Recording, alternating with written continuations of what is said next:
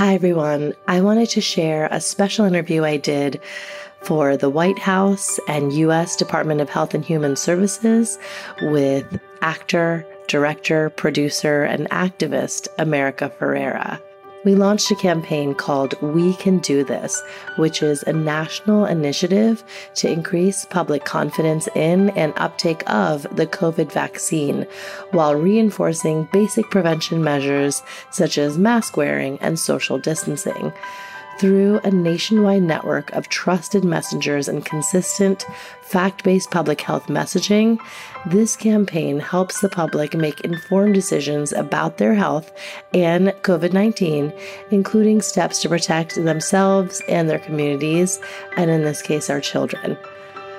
During this chat, I highlight America's parenting journey during and after the pandemic we talk about how parents have pandemic fatigue. COVID has put enough strain on families, so getting kids and families, quote unquote, back to normal will help alleviate this strain. It's normal to have questions. Of course, we have questions, but it's important to talk about it. It's important to talk to your medical providers, your doctors, your pediatricians, and of course, do your own research from trusted database sources. I urge you to visit vaccines.gov for more information on the COVID 19 vaccine near you, how you can make a decision for your family, and as of now, your kids who are five years old and up. Now, listen in to my conversation with America Ferrera. Hello, everyone. I'm Kanika Chadda Gupta, television journalist and podcast host and I am very excited to bring on America Ferrera. America, thank you for joining us today. Thank you. Happy to be here. America, we have grown up alongside you, and it's been a joy watching you on screen. You won our hearts in Ugly Betty, and we still remember Sisterhood of the Traveling Pants and the friends we shared that with. And here we are in our mom jeans with kids. Here we are. Yep. 2022 in our mom jeans. What have you learned, or what is something you think differently about now than you did before the pandemic? So I think like the all encompassing answer to that is just, you know, the value of community. I've always valued my community and held my people close, but as I said before, I had a newborn child at the beginning of the pandemic, which having a newborn child can be an isolating experience on a good day, right? But to really be physically isolated from your community, from your support system, as a mother who's recovering from giving birth, a newborn baby, a toddler who has needs, it was a lot to go through alone. And so was everything that followed in the last two years. And so I think the real embodied experience of, wow, it's really hard to be isolated from community really changes, I think, for good, how I look at and value my community and, and the energy that I want to put into developing my community and keeping my community close and making sure that I'm investing the time and the energy and the thought into the things that truly bring real value to my life and to my children's lives and to my family's life. There's no rule book to parenting, as we all know. So it's really important to find reliable information when we're making the most important decisions. So as you prepare to vaccinate your children when they're eligible, where and who do you turn to for this very necessary information about the COVID vaccines? Yeah, well, we can't wait to get vaccinated. when I say we, I mean the kids. So we have already primed them. We've spoken to them about vaccinations. We talk about how old they need to be. My son is just about to turn four. So we're still too young for it.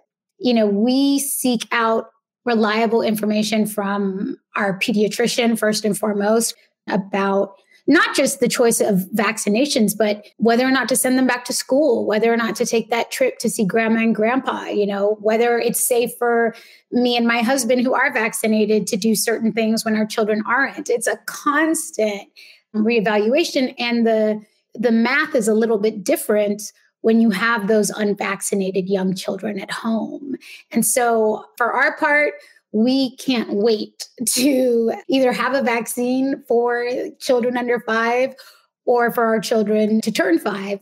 My son knows that on his fifth birthday, if it doesn't come sooner, his fifth birthday will be a cupcake and a shot. Yes. Oh, that's brilliant that he understands, you know, the meaning behind it.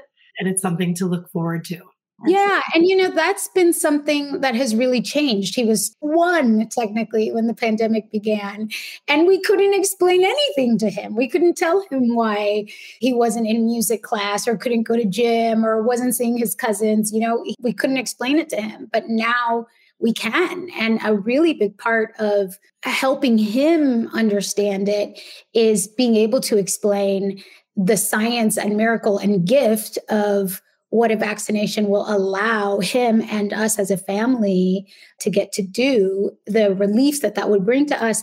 And it's also an incredible opportunity to teach him about taking care of others, why it matters that we protect not just ourselves, but everyone that we care about and people we don't even know. Yes, we've all lost a lot. The children have lost a lot, but there's also been an opportunity to model and ask our children to be the kinds of citizens in the world that we want them to be, which is caring, not just for ourselves and our family, but for everybody else as well. Exactly, exactly. I mean, it would always just take my breath away when I would see children readily put on their masks. And these are two year olds.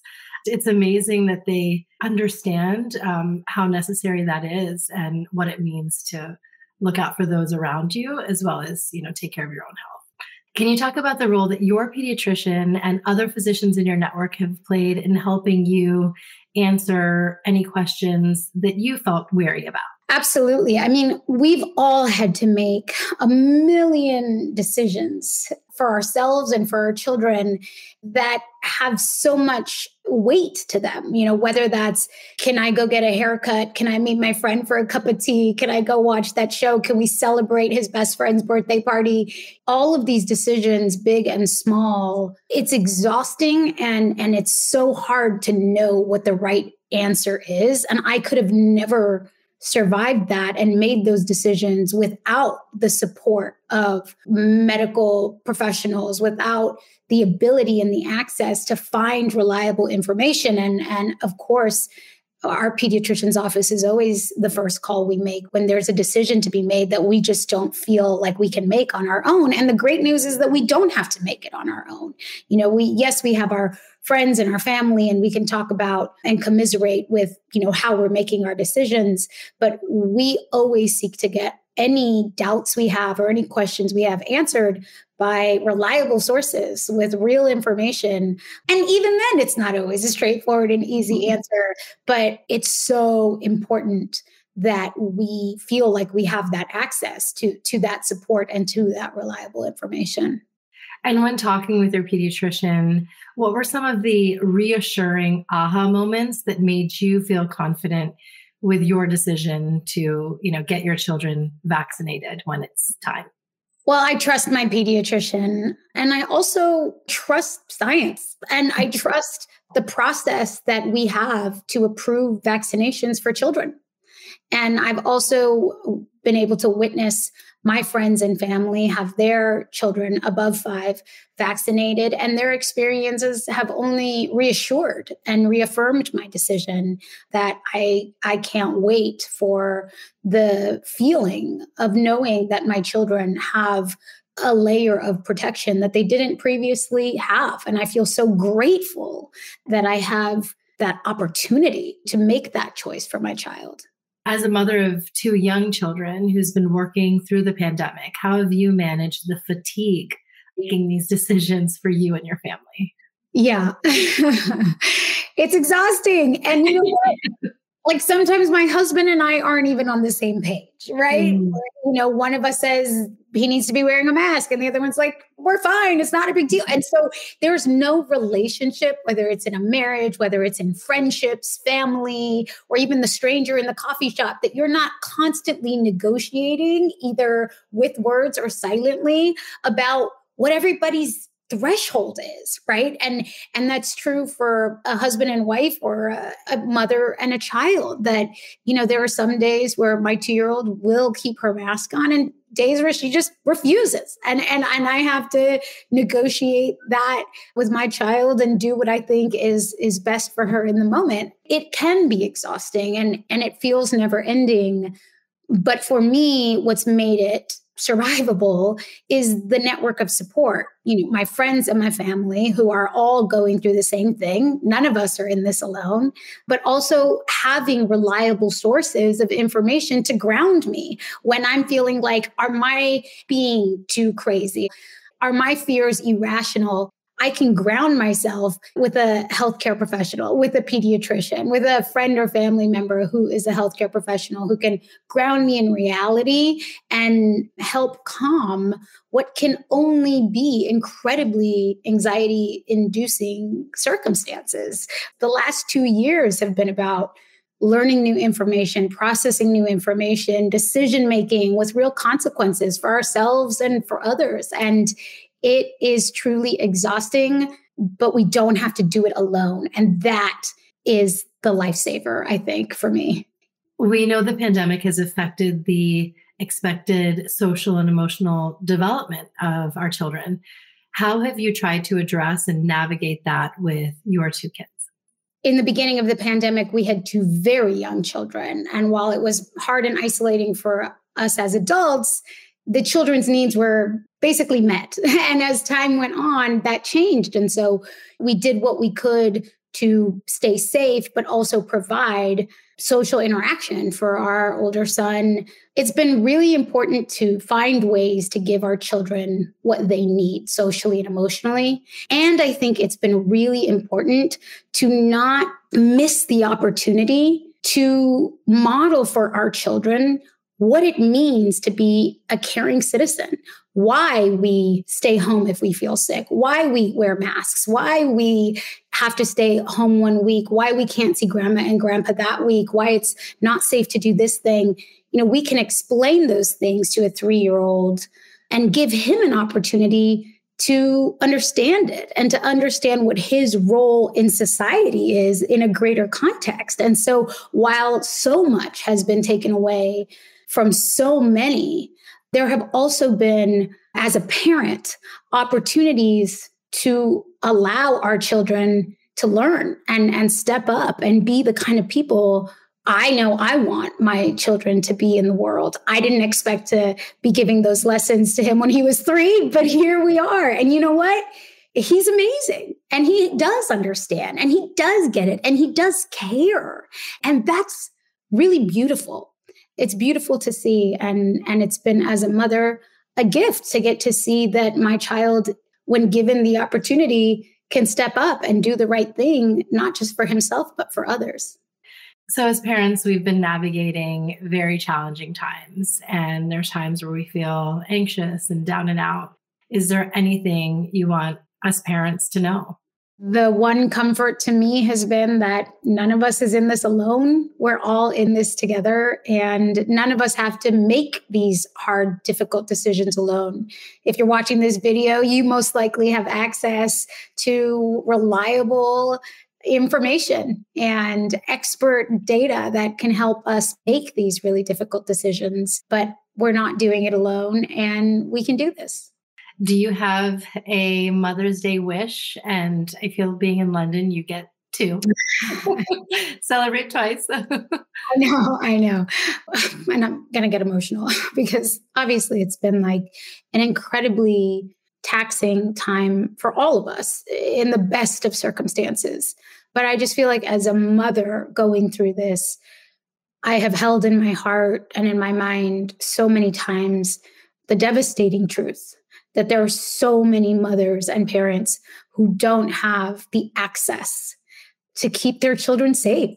And that is a heavy weight on all of our hearts, you know. And, and my deepest wish for every mother, every parent in the world is that they have access and opportunity to keep their babies happy and healthy and safe.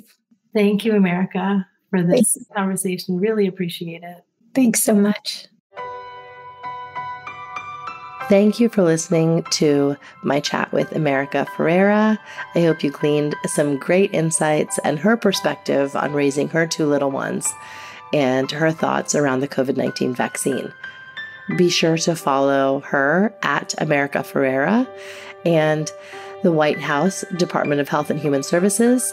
On Instagram, they are HHS and on Twitter, HHS as well.